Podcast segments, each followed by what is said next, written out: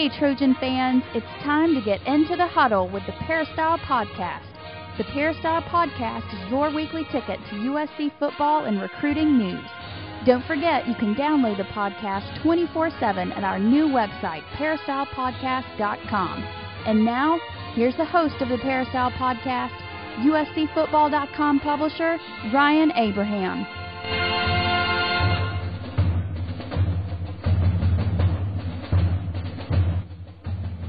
Hello, Trojan fans, and welcome to another exciting episode of the Peristyle Podcast. A very special episode. This is a Trojan Blast recruiting podcast. We're bringing back Gerard Martinez, USCFootball.com national recruiting analyst, to talk about USC Trojan recruiting. I know we've been focused on spring football for the past couple of weeks, but there's still been a bunch of stuff going on with recruiting. We have a lot of questions to get to, so we want to get Gerard on the line and chat with him about recruiting. What's up, Gerard? How you doing? Doing okay. Fighting the cold. You know, getting stranded in East LA. We had a tire blowout at 11 o'clock at night. Just uh, good times here at the uh, Martinez Reservoir. well, we feel bad for you with the tires, man. You had that the time you were late coming into uh, the live show when that huge fire was on the freeway and blowout. that, that was funny because I was talking to the tow truck driver about that and how that was such a massive pain in the butt for everybody in Southern California that day. And he said that was a great time for business. So uh, Mr. Romeo at at uh, at Rent-A-Wheel slash AAA Inner City Towing was my man. He gave me a, a, a ride home all the way from East LA to the IE, so it was cool. I, I you know, usually, you know, sometimes the the, the tow truck drivers are, you know, at that time of night, they're not really uh, in the conversation. But uh, me and DJ Romeo had a good time. I was tweeting the whole time uh, as I got towed out there to the IE.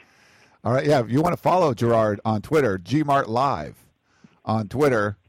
Uh, you can follow me at Inside Troy. I don't know if there's a lot of Twitter users out there in the Peristyle podcast land, but Gerard's a, a, a late adapter, but he's been uh, doing a really good job on it, enjoying his uh, tweets out there.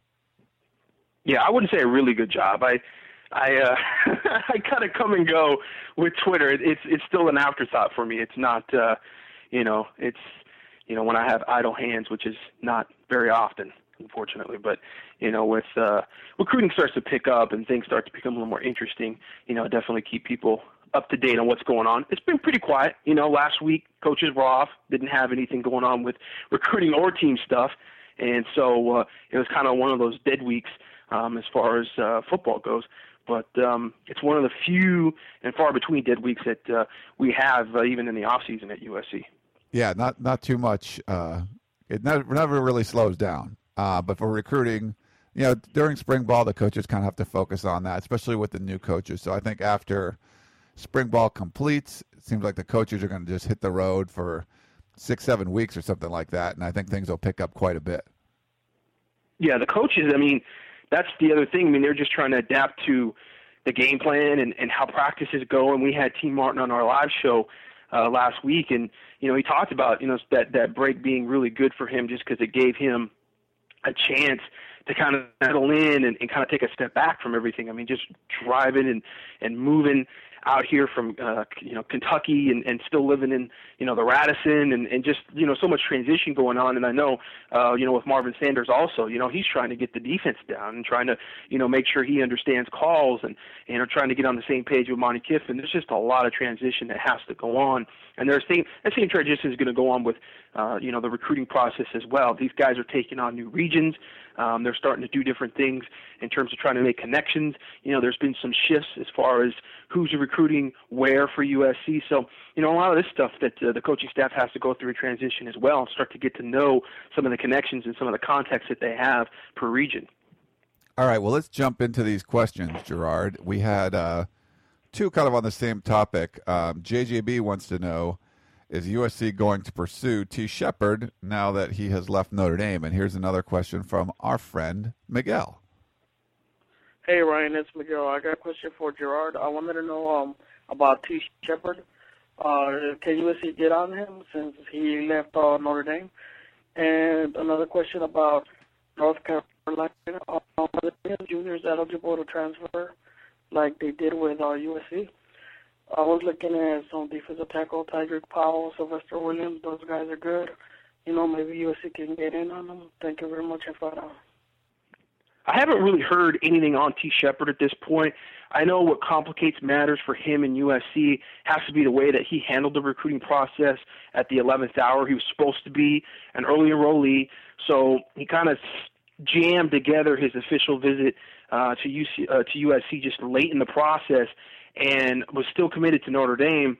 And you know, after that visit, I think he gave the implication to USC that he was really serious about USC. He had said publicly that you know USC really gave him a lot to think about. But at that point, you know, from the official visit to the in-home visit, he pretty much went underground, and it was really hard for anybody to gather kind of what he was thinking. Um, you know, USC was in a real tight spot because you know, with those early enrollees, that obviously allowed them to get more than 15 scholarships into that 2012 class. So you're waiting on the kid and you're trying to figure out, you know, can we go on somebody else? Is this a guy that we're going to get in as an early enrollee? Obviously, would have been a big deal to get him away from Notre Dame at that point. Then you had Deontay Greenberry, which complicated matters further because Deontay Greenberry wanted to play with Tee Shepard. Deontay Greenberry being the 6'2", 195 pound receiver from Fresno. Those two are cousins talked about being a package deal, and obviously with Deontay Greenberry, I think USC was less interested in him. I think there was obviously, um, you know, they understood that the, that the two wanted to play together. But when you had Nelson Agholor already, you know, looking at USC seriously, you had Darreus Rogers already committed. They would have taken three at the end of the day. And this was, you know, I, I think kind of right around the time where we're starting to hear about Kyle Prater uh, maybe leaving the program.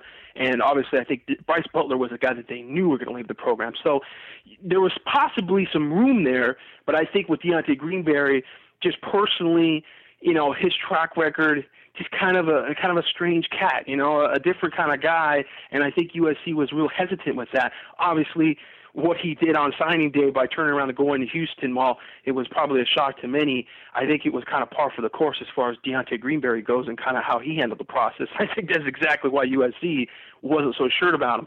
So you had that complication with Tee Shepard. Tee Shepard played it up at the very end. You know, he and and, and there was a, there was where he went underground, didn't say anything. And all of a sudden, you know, publicly he pops up and says, you know, I'm I'm really still considering USC. I'm not sure. And then at the same time, he's saying that to the media he's not talking to USC. So I think they felt string along about that a little bit, and I think they weren't necessarily real comfortable with how Tee Shepard handled the recruiting process. That may affect you know what they want to do with him in terms of transfers. Obviously, USC was a second school in that equation. It was Notre Dame and it was USC. There really wasn't a lot of other programs that were involved with him. I thought maybe Oregon would get involved late. You know, I thought maybe Cal would get involved late. But you know, T really for the most part it was just USC and Notre Dame. But like I said, I think USC's done a real good job bringing guys in that are USC caliber players, not just on the field but off the field. And there's got to be some question marks, maybe some red flags from the recruiting process about Tee Shepard. And I could foresee that maybe being an issue for USC and allowing him to transfer if they even had a spot open for him to transfer. Um, now, with the North Carolina juniors to be seniors, from what I understand, everybody that's going to be a senior next year that would be eligible to actually play, or excuse me, uh, to, to eligible to play in a bowl game if they were going to play in a bowl game, but can transfer because they're not. Uh, they're staying. North Carolina site Tar Heel Illustrated actually did a story last week talking to all the seniors, and they were pretty adamant about not bailing on the team. There's been some controversy as to whether you know it was even a question because you know it had to be a two-year bowl ban for the NCAA to allow for that transfer rule. But uh, according to sources there in North Carolina, that those guys that would actually be eligible to play in a bowl game, those seniors to be, would be able to transfer. And hence the story. And in the story, they quoted several seniors on the team, and basically those guys are saying, you know, we're we're going to stick it out. It sucks that we can't play in the postseason, but we still want to be here at UNC. So that's kind of a moot point, I guess, if those guys have already stated publicly that they definitely want to stay with the program. All right. Well, uh, thanks for that one. And let's see. Let's go to JJD in DC. He wants to know about some of the top offensive line prospects in California, none of which have a USC offer yet. He mentions three guards: John Lopez, uh, Sean Harlow, and Colin Sutton, and then uh, three tackles: uh, Nico Falah, Eric Bunty, and, and Riley Sorensen. Well, at this point, uh, Bunty's committed to UCLA. So that's kind of that. Uh, USC had offered him as a preferred walk-on, uh, but had not given him a scholarship at this point. Things may change, you know, down the road. Maybe USC sees him as a guy that could be able to come in and and give them some some run as an offensive tackle, and they may go ahead and offer him a scholarship. That may change his view on the recruiting process, but at this point, he's uh, you know committed to UCLA. Uh, Nico Falah is probably the best local lineman we've seen at this point. Um, you know, still kind of a lot to, to evaluate and to see these guys more in person. Um, but he's a guy that, you know, I think very raw, but a guy that definitely talent wise is at least there. Still question whether or not he's really going to be a true offensive tackle. Uh, maybe you know it could be a right tackle. I don't know if he's going to necessarily be that franchise left tackle that USC is looking for. It's a really down year uh, for offensive linemen. I shouldn't say really down year. It's probably just a, a little below average. Um, but certainly when you compare to last year's class, which was phenomenal, it's a it's a really down year. And so there's really not a lot of those guys that are true left tackles bouncing around. And you go to the interior guys like Colin Sutton and John Lopez. You know, at this point, USC's recruiting them, but not very hard. I don't think they need another guy like that. They don't really need an offensive guard.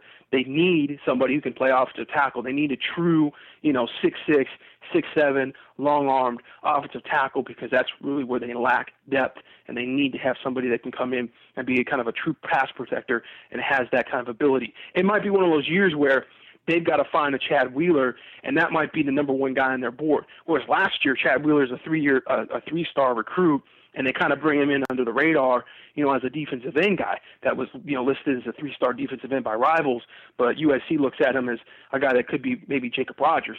So it's going to be that kind of year where they're they're trying to look for that guy that's that true offensive tackle, possibly maybe down the line. Um, if the numbers just aren't there and they've got to go out of state and they just don't feel comfortable with, you know, one of these big time guys out of state as an offensive tackle, they come back in and a guy like Eric Bunty maybe gets a scholarship offer. You know, Dan Crane's a guy that we've talked a lot about uh, as, a, as an offensive uh, center, maybe a guard that uh, people down there in Santa Margarita talk him up a lot. They talk him up a lot more than Eric Bunty, in fact. And so he's a guy that you know, maybe lower on the radar that could come in as a center prospect, and, and USC likes him and they grow on him. It's going to be one of those years where they bring in a lot of guys to the camps, and they really have to evaluate them in person and when you get those guys in person and it's a low year as far as numbers, guys start to grow on you. I think Nico Falah is a guy that has some possibility in terms of talent that way. And obviously Sean Harlow, you know, being the son of Pat Harlow, got some great bloodlines coming from uh, San Clemente. Big Trojan fan, big Trojan area, even though Kyle Murphy, uh, the, the five star offensive tackle last year, went to Stanford. You know, San Clemente still definitely SC country. So, you know, Sean Harlow's definitely got a chance. He's kind of more of a guard, also, though. You know, I think with he and Nico, that's where you get them into a camp. You kind of want to see, you know, their weaknesses. You want to put them out there on the island. You kind of want to see, you know, these guys legitimately play offensive tackle because really, you know, you get you get a lot of guys you get listed as six five and two eighty, and and that looks like you know, okay, this guy could definitely grow into be an offensive tackle. But sometimes you got to see him in person and really get a feel, you know, for for for just their their their body type and, and their frame and, and kind of if they're really legitimately going to be able to to you know have that height and have that range to be able to play on the edge and and you know play against some of these really uber athletic offensive uh, or excuse me defensive uh, um, ends. All right. Uh, so that's a good overview of everything's going on USC offensive line recruiting. Obviously, not not as good of a year like Gerard said from last year, but uh, we'll see what goes on there. Let's move on to Garrett from Seattle. He wants to know what is the latest with Kenny Bigelow. There've been a lot. There's been a lot happening at his high school that he's been attending with their football program being overhauled since last season. How does this affect his status with USC? Is he still attending Red Lion? Is USC still in contact with him? I think he is one of, if not the most important recruit for USC next year. No, he will not be attending Red Lion Academy this year. He's actually going to be attending Eastern Christian Academy, which is in Maryland and not Delaware. Uh, Kenny Bigelow and uh, USC's 2015 commit, David Sills, the quarterback, are both going to be attending this high school in Maryland. So they had definitely some change there with them. From what I understand, basically Bigelow and Sills are still playing together. There's definitely uh, they're very close Um, the families are very close. And obviously, by those guys both going and playing at a high school in Maryland and leaving together, that kind of shows you they're going to be tight throughout the process. And I think that's definitely a good thing for USC because USC, you know, the first to be on Sills, had him committed for a while, being a quarterback commit, and his dad being a coach at uh, Eastern Academy is also going to be a, a big deal in it. So basically, you know, talking to Bigelow and talking him through the process of, of leaving his high school and, and going from Red Lion over to Eastern uh, Christian Academy, um, he basically put everything on, you know, David Sills Sr. and said, hey, you know, you got any questions about where I end up and kind of the process of, of leaving Red Lion, you know, talk to Coach Sills. So that tells me that they're they're pretty close. And and you know, as far as his recruitment goes, you know, I think Bigelow um, and Sills are, are going to kind of be hand in hand throughout the process. Now, as far as you know, how it affects USC and the recruitment of him, I think everybody just has to realize five-star defensive end, you know, one of the best players in the country, and he is you know, on the other side of the Mississippi. So the process is going to go on. I talked to Kenny just a couple weeks ago, um, talked to him about his move a little bit, and you know, he he said, you know, I I got a lot of offers. I'm very blessed. I'm just glad I got the offer that I really wanted, and it stuck. So you know, that's kind of his his his his opinion right now of where he stands with USC. That's you know his feeling on the recruiting process right now. You know, is he going to take other official visits? Is he going to go start looking at schools once maybe the process is is kind of take you know full gear and, and we get into the latter part of his senior season? I think it's very possible. I, I mean, I would expect it as a USC fan. I think you just have to realize he's that good of a player. You know, Alabama, Florida all these schools, you know, Ohio State, you know, all these schools are going to be on him and they're going to continue to recruit him very hard.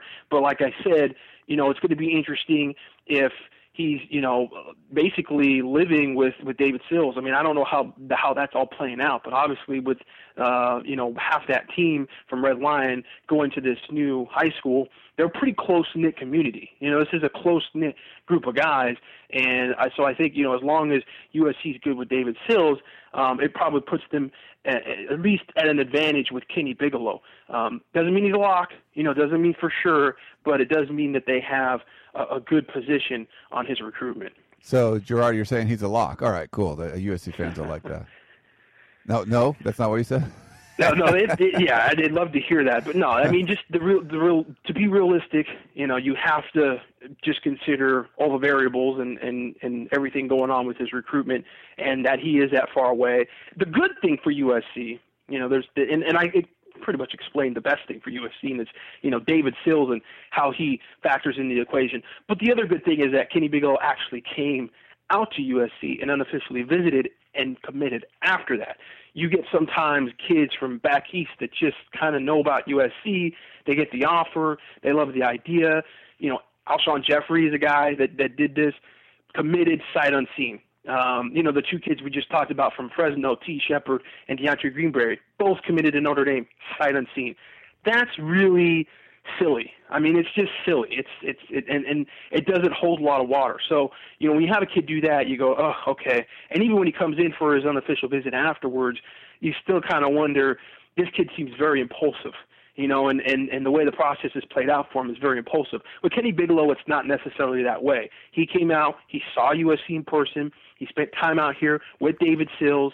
You know, David Sills's already been committed to USC, so he had reasons legitimately that he felt like USC was the best school for him. So, you know, that also adds in to, you know, USC's pull on him and kind of maintaining his commitment. But as I said, it's still going to be you know, it's just going to be wide open. I think by the time we get into January, and you know, Urban Meyer's trying to get in on an official visit, and uh, you know, Nick Saban is is sending them 150 letters every hour from Alabama, and all this kind of crazy stuff that goes on. You know, he's gonna he's gonna probably want to look around, and then it becomes a little more of a okay, can USC just get that last official visit and hold on? And of course, we'll come down to the 11th hour again, just like we did this last year and the year before, where you know everybody's going, okay, what happens with Kenny Bigelow? Is he going to be a part of this class?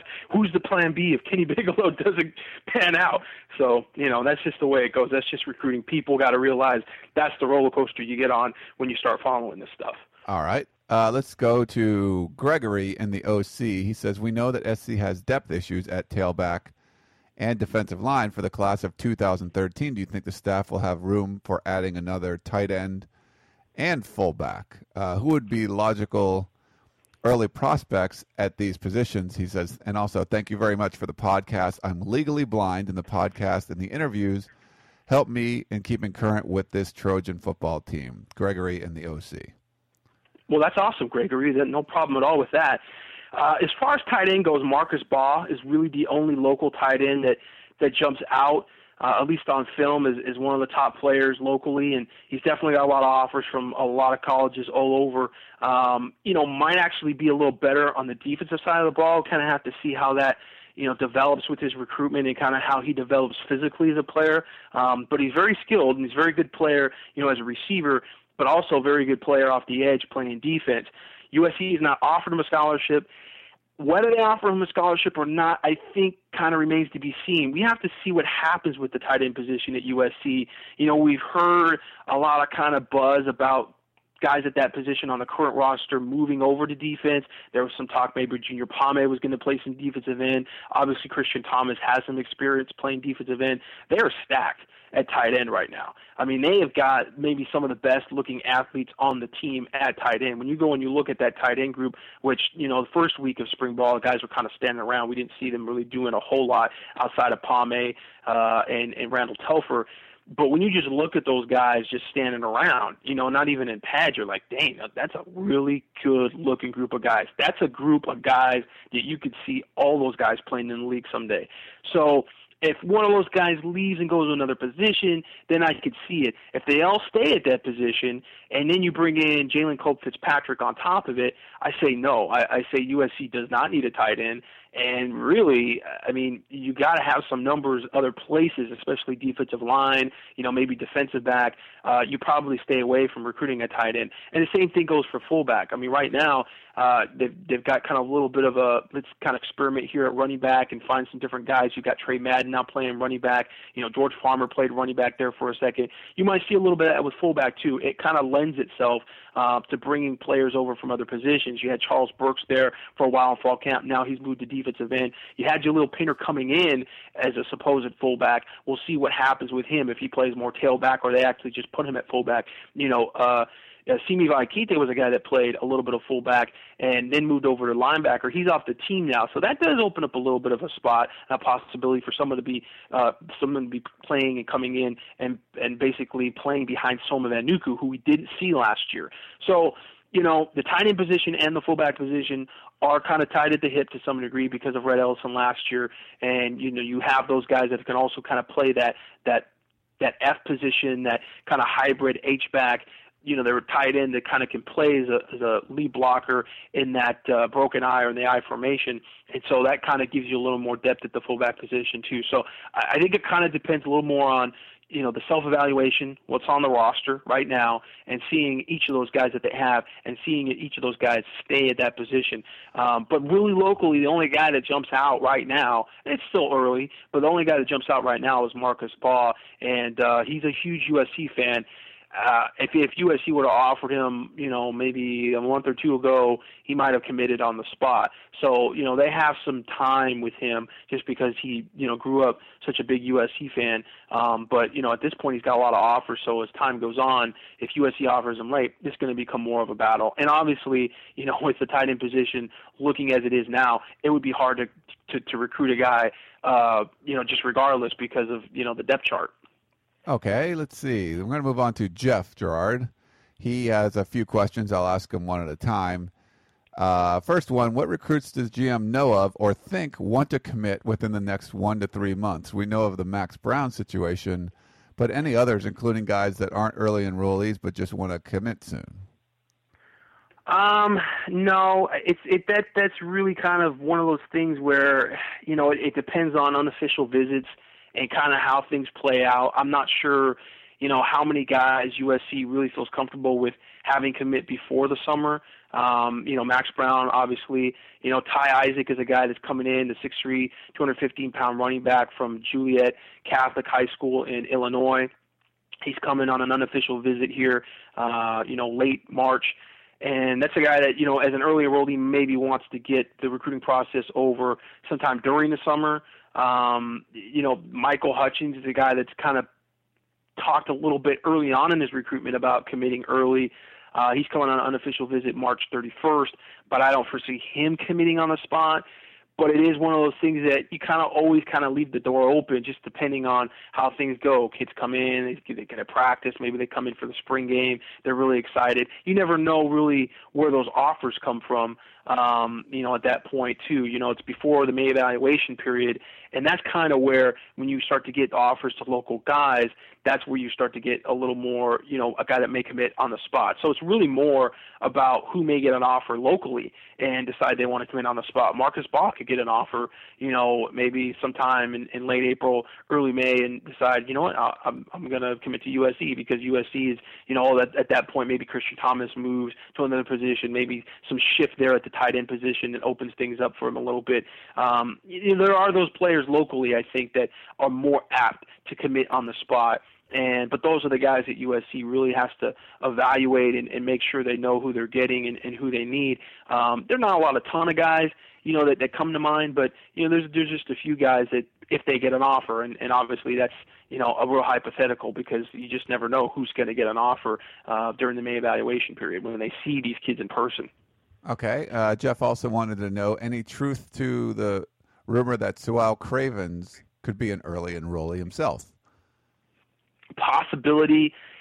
Early enrollees, and we talked about this on the podcast a couple weeks ago, really depends on summer school with a lot of these kids and you just don't know where they're going to actually stand until you get them on the other side of summer school, which is in September. And actually, like kind of early October is when we really start to hear, you know, whether a guy's not going to make it or a guy's going to make it. You know, uh, Scott Starr wasn't really going to be an early enrollee until kind of midsummer, where he decided he was going to take another economics class. Um, you know, we found out that Kelvin York, uh, the 5'11", 225 pound tailback from Fullerton College, wasn't going to be an early enrollee. Uh, and about October was when we started to hear that he had not passed the classes that he need over the summer to be able to get out in December. So that's really where that that that's that kind of that point where we start to really get the the, the contenders from the pretenders as to who's going to be an early enrollee. Quarterbacks, Max Brown, that's probably a given. I, I think you know those guys are usually set on the track very early in their high school careers, um, so you kind of know okay they're they're they're legitimately serious about graduating early and they're probably going to be able to graduate early. But a lot of these other guys, you know, they start thinking about it as they get into their senior year and that's just a lot different. You know, it's like kind of the the the the, the latter part of the junior year. Sometimes it's too late. Sometimes these guys have to take multiple courses in summer school, and it's just difficult to do, especially when they've got all these camps and they've got passing leagues to go to. And the next thing you know, yeah, they didn't pass the one class that they needed to actually, you know, be able to graduate early and obviously the online courses that kids were taking have been restricted more. You know, the BYU courses they can't take those like they used to be able to. So that's another thing that kind of comes into play with getting those last minute courses in. And sometimes you know the college or the high schools themselves don't allow it. They you know they have a policy against it. That's something that Ty Isaac is kind of going against. Joliet Catholic has never had anyone graduate early from that high school, and so he's kind of going against that policy, trying to get out early. And he seems confident that he's going to be able to do that, but I don't know that there's actually been a final decision on that yet. So, really, it's a lot of talk and a lot of you know, we just I think it's just better to get on the other side of summer, and then we can start to actually check up on these guys and say, okay, did, did you pass your classes? Are you still on track to do that? And as you get into the, the early part of fall, you actually see who passed those summer school classes, so who's actually ready to get out and and be able to to be able to enroll early. So, so Cravens is a guy that he's pretty good uh, in terms of uh, his grade point average, and I hear there's a possibility if he takes the right summer school classes that he could have the opportunity to graduate early. Okay, and then one last one from Jeff. You mentioned Ty Isaac. He heard that Ty Isaac and Michael Hutchings uh, could be taking unofficial visits soon. Any other recruits that you have heard coming in to visit? Probably, he said, pertains more to out-of-state guys that want to check out USC over the spring and summer. Um, no, I mean those are the two real big guys. I mean, obviously Michael Hutchings isn't um, an out-of-state guy. You know, Greg Bryan has talked about coming in for an unofficial visit. I think if he comes in, it'll probably be for the camp. Um, there's going to be the kind of those handful of guys that come in for the Rising Stars camp, but you know everybody's coming for the Rising Stars camp in in April, and then you get closer to May, and then you start to hear, well, this guy may not make it, and then you get into actual June, and it's been you know it starts to become uh, uh you know the the list shrinks a little bit.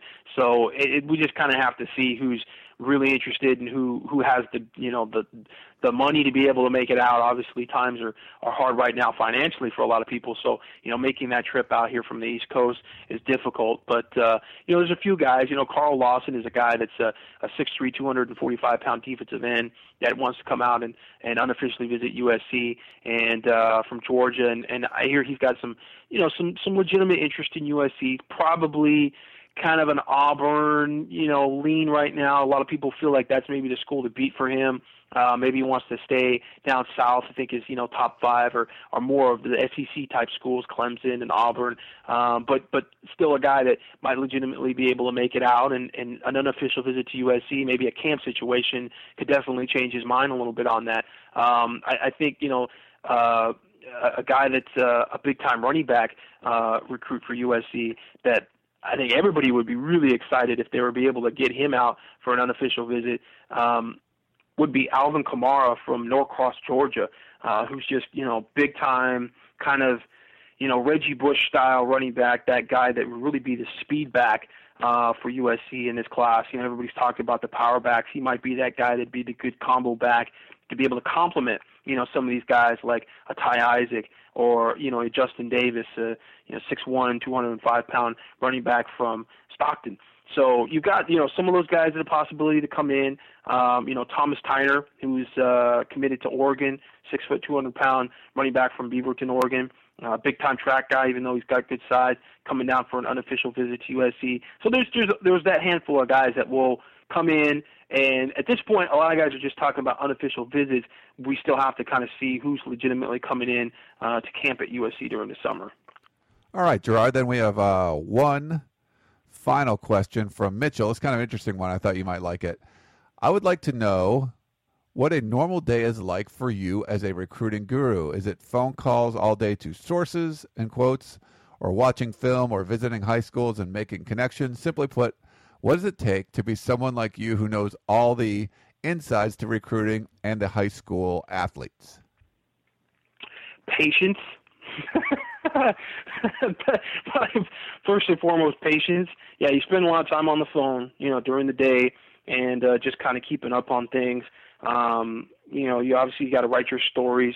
Uh, you can't get a hold of the kids usually until after school, so you spend, you know, most of your evening trying to contact kids, which is probably the most difficult part and, and most frustrating part. Um, not so much this time of year, but as you start to get into the season and everything, you know, kids are harder and harder to get a hold of, uh, and you got to have content, so you're always kind of scrambling, and you don't, you know, get whoever you need to get on the phone, and you got to start to think other ideas for content for you guys, you know, to be able to read spend a lot of time on the message boards, answering questions, and and you know, kind of being on top of what people want to know. Also, um, I'm not just a recruiting guru. Kind of do a lot of stuff with the team as well. So you know, sometimes we'll have features like spring ball practice um, and, and spring ball central. You know, that we have to be able to, to update and, and stay on top of that stuff and stuff that's on the front page. You know, editing stuff, doing photos.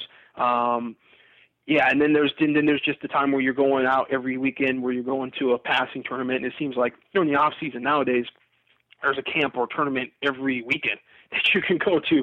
So you try to stay on top of those and try to get out to those a lot. Um, it's it's it's seven days a week pretty much, and and you know you're kind of always on call too because you never know when something's going to break. So it's uh, never far from your computer, never never away from your phone ever.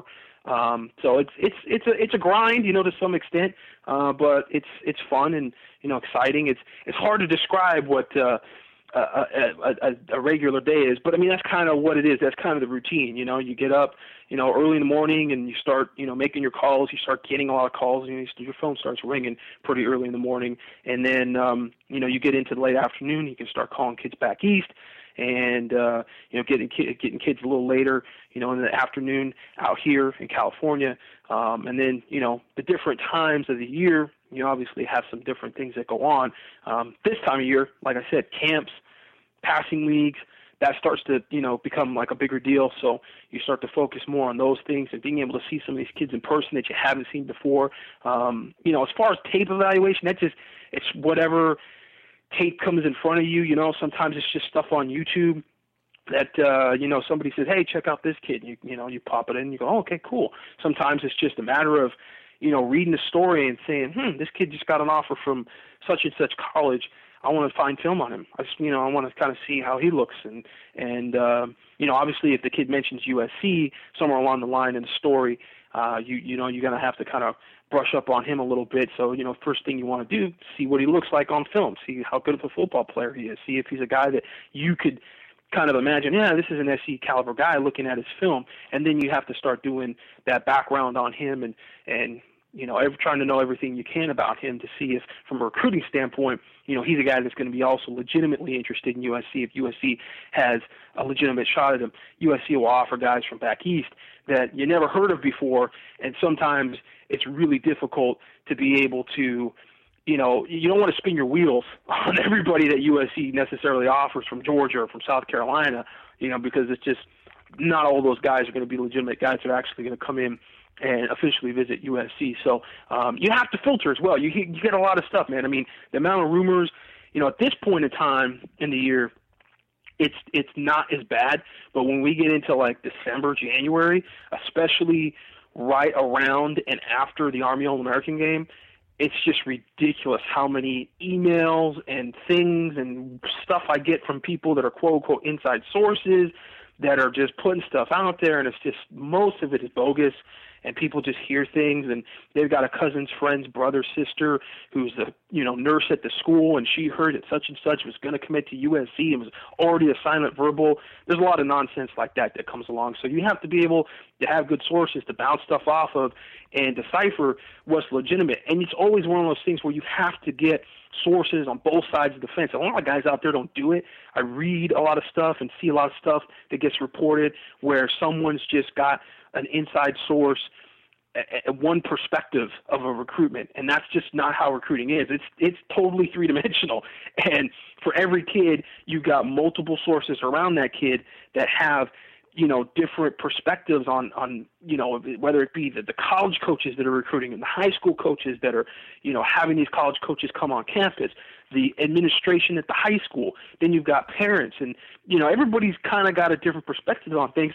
Some of these people have agendas and have things that you know they they kind of want to be able to put stuff out there a certain way. They want to be able to control the process a certain way. So you have to be able to look at it from as many different viewpoints as possible. And sometimes it's difficult because some of these kids they just keep it close to the vest. And the people that are really close to them that have the good information keep it close to the vest. So nobody really knows you know a guy like maybe uh, Kyle Murphy. I, I don't know if anybody really knew. A lot of people had him going to Stanford for a long time, and that was kind of the the feel. But I think down at the the eleventh hour there, you know, kind of after his official visit, I don't know if anybody really really knew, you know, where he was going. I, I think that there was obviously some feel. I think you know the talk was that mom really wanted him to go to USC, but maybe dad was pushing Stanford more. And but it's you know one of those things that I mean, there's really some of that stuff is hindsight, but you know, when it comes down to the 11th hour of things, sometimes nobody really knows. And so you're always trying to plan ahead to be in that position where you do have those sources that can come through and you know, okay, this guy's been right the whole time throughout this recruiting process. He's going to be able to get us that information. So, you know, sometimes it's a, it's, you know, five, six months, seven months of just planning that and getting in that. And that's, and that's has nothing to do with actually writing the story. You know, I think a lot of the day is spent – you know, getting ahead of things. And sometimes it means nothing. It has nothing to do with actually writing a story, which, you know, again, part of the frustration, part of the part of just being patient. You know, you do a lot of work to be able to write that story in January, uh, but it's not, you know, anything to show for in in May or, or June. All right, Gerard. We don't give away too many trade secrets, but great stuff, great analysis there, and uh, you at home, you can't call recruits like Gerard can. You have to be a reporter. If you're out there as a USC fan or a booster, that's a big no-no from the NCAA. So don't try to copy that. Don't do this at home. yeah, don't just like randomly decide I'm going to be a recruiting analyst and have a blog and start calling kids randomly. Uh, unfortunately, there's probably way, way too many kids or way too many writers, quote unquote, that are out there calling kids right now, and and it it it definitely uh, it, it just you know kids I can't you know they have so many people trying to call them and get a hold of them and want information, and obviously not everybody uh, you know probably conducts themselves as professionally as you know I, I would hope they would.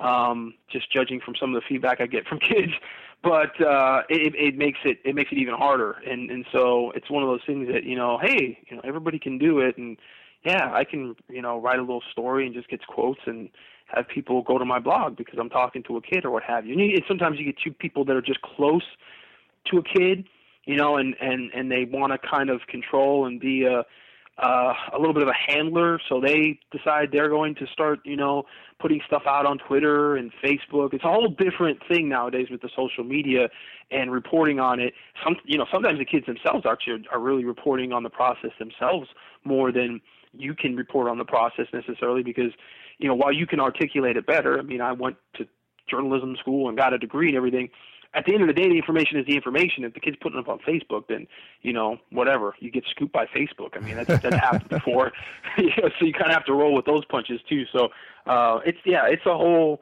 it's a whole thing. Like I said, the the, the main thing is you know it's this is 360 degrees. I mean it's you know 360 degrees, 365 days a year type thing.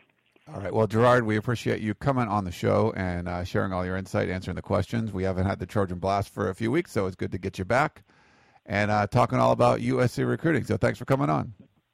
Thank you for having me. All right, everyone else, thank you for tuning in for this special edition of the Peristyle Podcast, the Trojan Blast. You can check it out on peristylepodcast.com. And don't forget on what on Thursday, we'll have uh, our own Johnny Friedman doing his fourth and goal podcast. So check that out. That'll also be on USCfootball.com and peristylepodcast.com. But for Gerard Martinez, this is Ryan Abraham signing out for the Peristyle Podcast. Thanks very much for tuning in. We'll talk to you next time.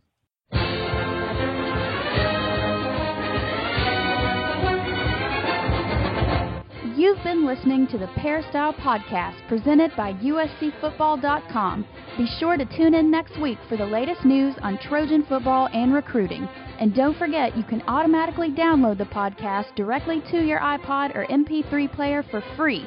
Just click the iTunes link on peristylepodcast.com or search for Peristyle Podcast at the iTunes Music Store.